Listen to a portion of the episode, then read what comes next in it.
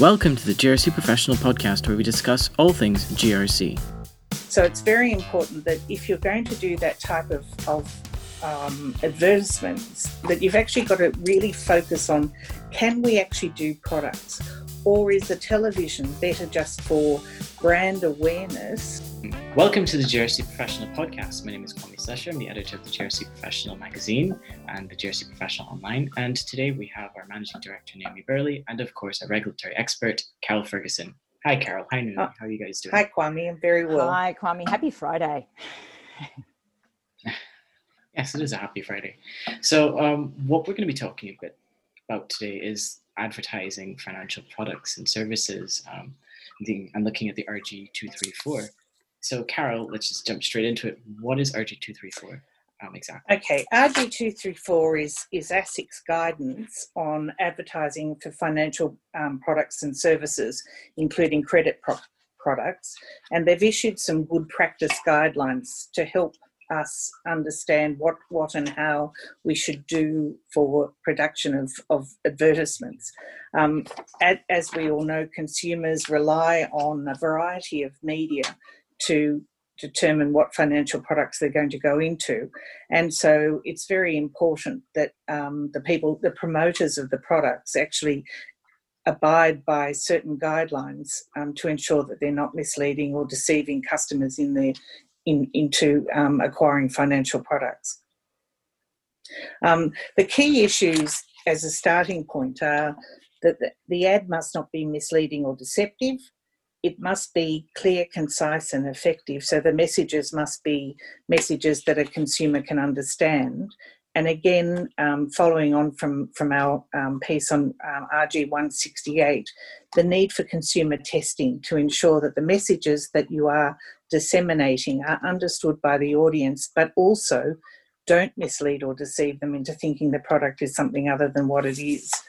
So, you know, when you when you start from that point, RG two thirty four, which is a fairly hefty um, regulatory guide, and um, it's very important that everybody spends the time to read it very carefully, because the, it covers every um, facet of um, uh, advertising of financial products. So, from the promoters' side, from the use of celebrities, and also from the media organisations themselves. So, whilst the primary responsibility for the advertising material rests with the promoter, it also um, indicates that publishers and media outlet, outlets can also have liability in certain circumstances. So um, everybody understands the role of advertising, of course, and, and that it's um, the careful work that's undertaken to ensure that people um, are attracted to certain products. So, as an example, Bankwest uses some very cunning photo, um, cartoons and and um, belittles other people's ads by saying, well, we don't use helicopters and, and all of that sort of thing. And the message is young people come to us. And then for older people, it's all about look at the people in the advertisement. They're people like you, and you can trust them because they look like ordinary human beings in your age group. So there's a, a, great segmentation in the advertising, and that's a very key, um, key, component of ensuring that the messages that are getting out there are the right ones for the particular sector you're wanting to go to. So if you look, ASIC's put into the RG um, a good practice guidance, which is an overview of the issues as to how they expect um, cons- um, advertisements to be put together. So um, is there anything on, on the issues that I've discussed yet, Naomi, that you'd like to sort of me to expand no, on? No, I think that's great. Sorry, I'm just letting you run with setting the scene because you know this stuff back to front. Oh, so, sorry. And back to front and up and down. So, so I, I'm not going to talk about everything because when you read the RG, you'll see that it has a number of, of issues. And the, and the beauty of it is it also has a number of extremely good examples that will help you to understand what it is and how you should to sign off on things. So first off, I'm just going to say make certain your marketing people know you must sign off on every advertisement. you need to understand the material and it needs to be referenced back to the PDS to make certain that there is nothing said in the in the advertisement which contradicts or augments what's in the PDS. So, if for instance you say get your own tax advice in the PDS, but then a, in an advertisement put in, oh, the tax position is X, then ASIC's going to come after you because the PDS is clearly deficient. So, make certain that you're not swayed by the glamour of the advertisement. Um, if you go to an advertising house, you'll be given lots of lovely coffee and bickies and surrounded by glamorous people, and that's fantastic. But the better thing is to write out the guidelines for a particular advertisement so that the advertising house knows exactly what's required. So when you say it must be this way, it must be that way, and they cannot de- um, deviate from it. I had a particular instance myself where an advertisement was produced, and, and I put together a guidelines for the advertisement about you know the disclaimer the warnings the wordings that needed to be used etc and the first cut of the ad bore absolutely no resemblance except from the fact it had everything against what i'd written so um, it was one of those things where you thought, oh, that's funny. They've produced an ad that, you know, contradicts everything I said. And I said to the creative fellow, how fabulous that you've done this. And he said, but that's our first cut. you thought it was a spoof. Yeah, I did. So you've got to be very careful because even with the best of intention, sometimes the creatives go creatively. Carol, so to, to we, that point, hmm. would it be really useful when you're doing that kind of thing to have it even laid out simply in a table? This must be in it. This can't be yes. in it. And this is yes. the area where you really need to think about your audience, like give them some risk yes.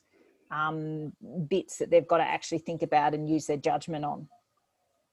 Yeah, generally what happens is that um, the marketing people go to an advertising agency and they say, We'd like an ad about X. The um, agency puts together a brief where they, they effectively plot out what it is they're thinking about doing and then they send it to you and and then that can be modified the better thing is it's a bit like everything if you give people the guidelines as naomi suggested that means that the brief and include that in the brief that is given to the market to the advertising house then they've got the chance to actually ameliorate what they're thinking or change completely the direction of where they were going mm. to go so it's quite important that those issues are upfront with them i mean advertising agencies will say oh we know all that stuff mm. well they might but they're obvious but they don't feel constrained by it and I think that's the and, that's the and issue. from a from a compliance and risk point of view, it's your job to make sure that that it's done. It's not your job to rely yes. on their expertise in this area. And having my advertising hat on from my dim dark past as an advertising photographer, creatives will come at it from the point of view of who are you targeting, um, what's what are the attractive features of the product, and how can we jazz it up and grab people's attention and make it stand out from everything else. They're going to be their three priorities, yeah. which can stray you right into the territory of being super misleading about the product. Absolutely. And the ASIC guideline is, is a very, very clear that if you just want to talk about um, attractive, that's not great. You actually have to sometimes put in risk. And particularly for certain products, risk is actually a very important factor. So, if, for instance, you're going into a product which is looks like it's all upside, but on the other side, you can't get your money out and all of those sorts of things, then risk, they're the types of risks that, regardless of the form of the advertisement, a, a consumer needs to understand. Mm. Um, so, what kind of penalties are we looking at if you uh, don't follow any of those things you just uh, mentioned? Well, there's just been a tick up of the of the penalties. I think ASIC's trying to sort of follow AUSTRAC, but they still haven't quite got into the AUSTRAC territory. But um, the, the penalties currently, and they were re- revised in July this year, for um, a company is a minimum, there's a 11.1 million, which is the sort of minimum. Oh, sorry, it's the greater of 11.1 million maximum, three times the benefit obtained um, and the detriment that has been made, and this is the big one, or 10% of the annual turnover of the company capped at 555 million. So if it's a very bad ad, and it misleads a lot of consumers, there are very, very significant penalties for the for the company, but equally for the individuals who may be brought into the whole thing because of their their lack of getting appropriate sign-offs and etc. It's um, 1.11 million, or three times the benefit obtained. So that's that's a very significant penalty as well. So when considering these things, it's very important that that's in the back of your mind. So three times the benefit wrong. obtained.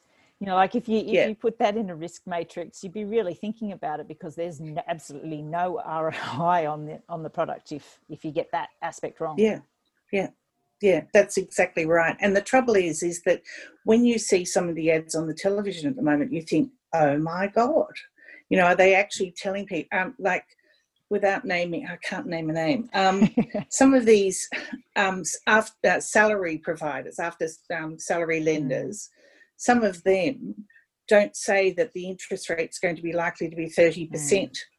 Mm. Um, and I think it's a very there is I understand discussions within ASIC about taking further work against those types of providers because of the problems that are, are already happening um, with with um, um, distressed mm. consumers as a result of mm. COVID.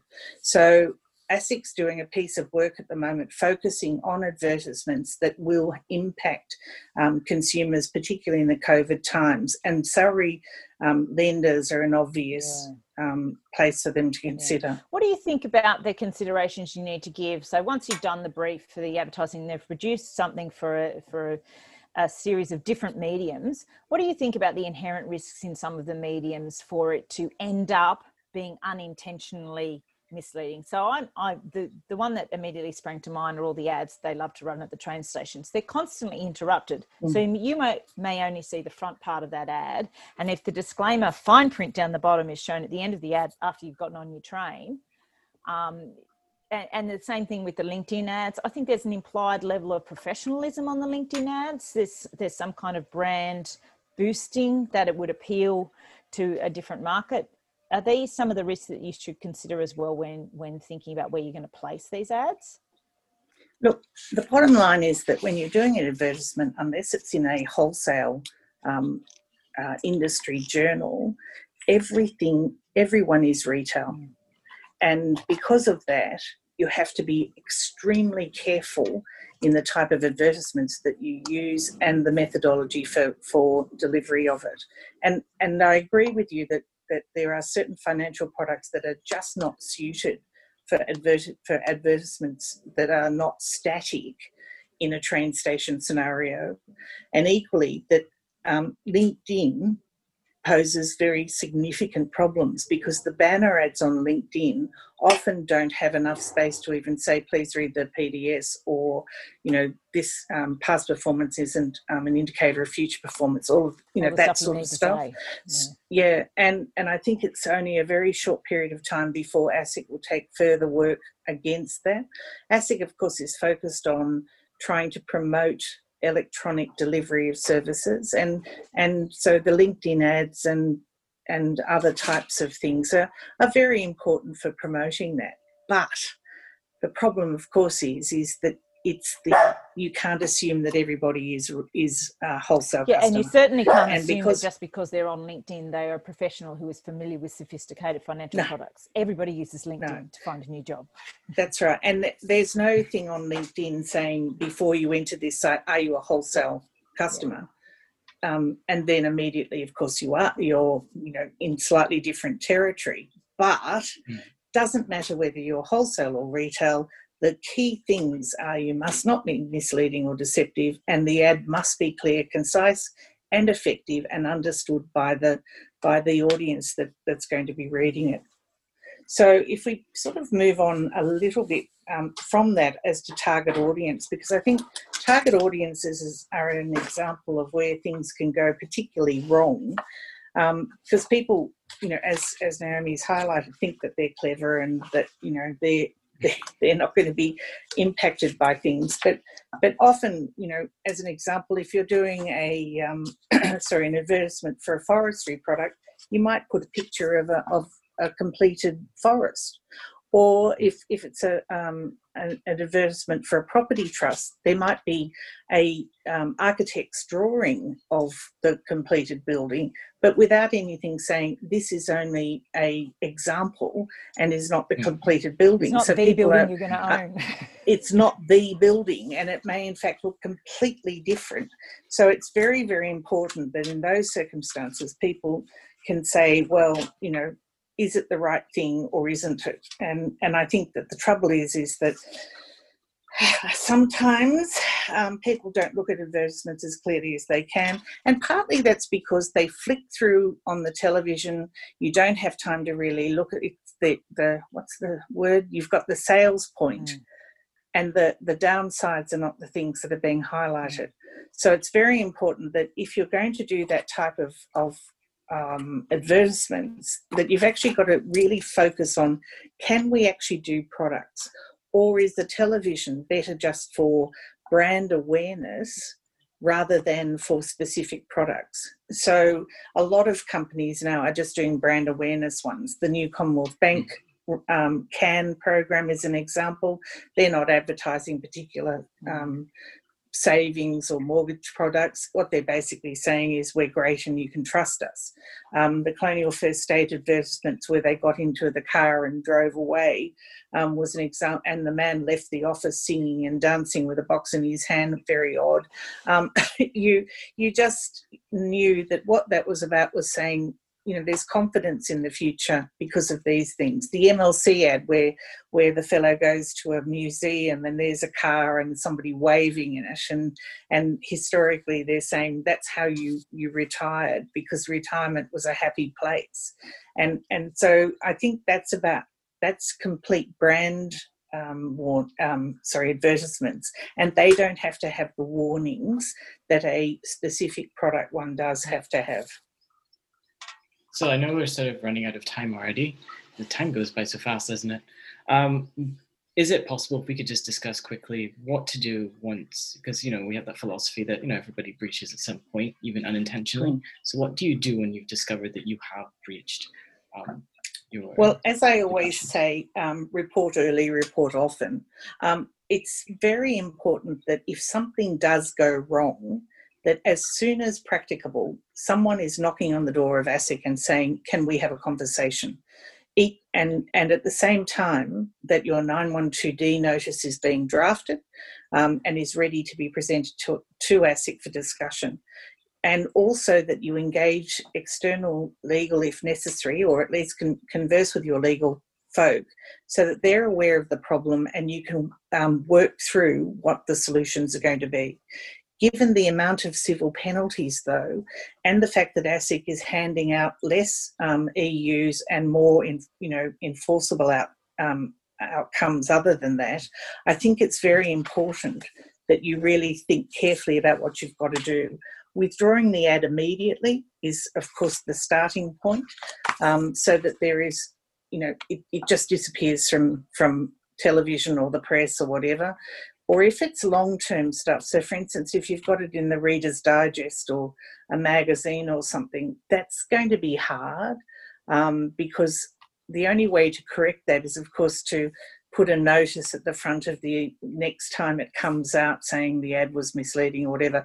You've obviously got to negotiate that with ASIC because unless it's completely awful, you can, you know, um, it's it's one of those things that you try to avoid but at the very least put onto your website that you know there was an error and here is you know here is an updated advertisement. Mm, or further information.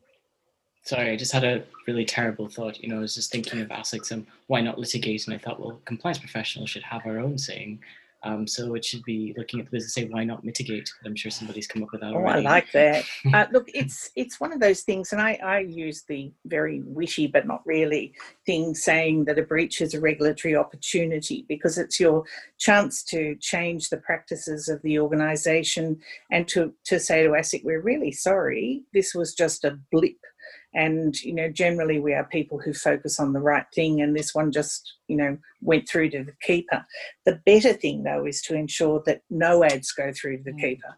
Ads are actually so important and they are the public face of the organization and therefore they must be dealt with with tremendous seriousness regarding regardless of the glamour that may be around the production of it as the compliance people and the legal folk and the risk people you have to step back and not be seduced by the glamour, but to put your hard hat on and to make certain that everybody truly understands that you are saving them personally from personal liability. I think it's I think it's also worth it's, it's not even just the glamour. It's incredibly difficult to sell a financial product because there's not much to say about it that is glamorous. Mm. So, you know, mm. it, it, I imagine it's quite easy to stray into the um, using symbolism and figures around something uh, that can be interpreted in a completely creative way by the audience or, or taken quite, or, yeah. or quite and literally. Use, yeah, and hyperbole is a problem. You know, we're the best, or we're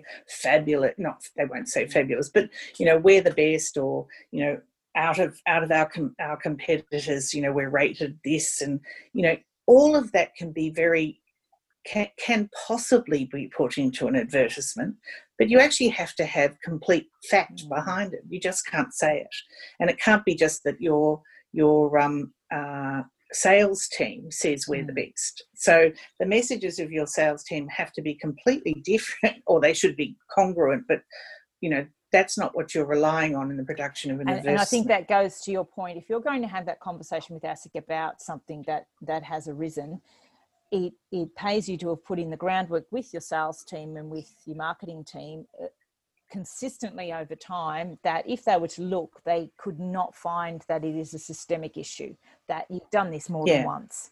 And, you know, and, yeah. and I do think that, that ASIC has a pretty generous um, uh, definition of systemic where it probably only has to happen th- three times or something.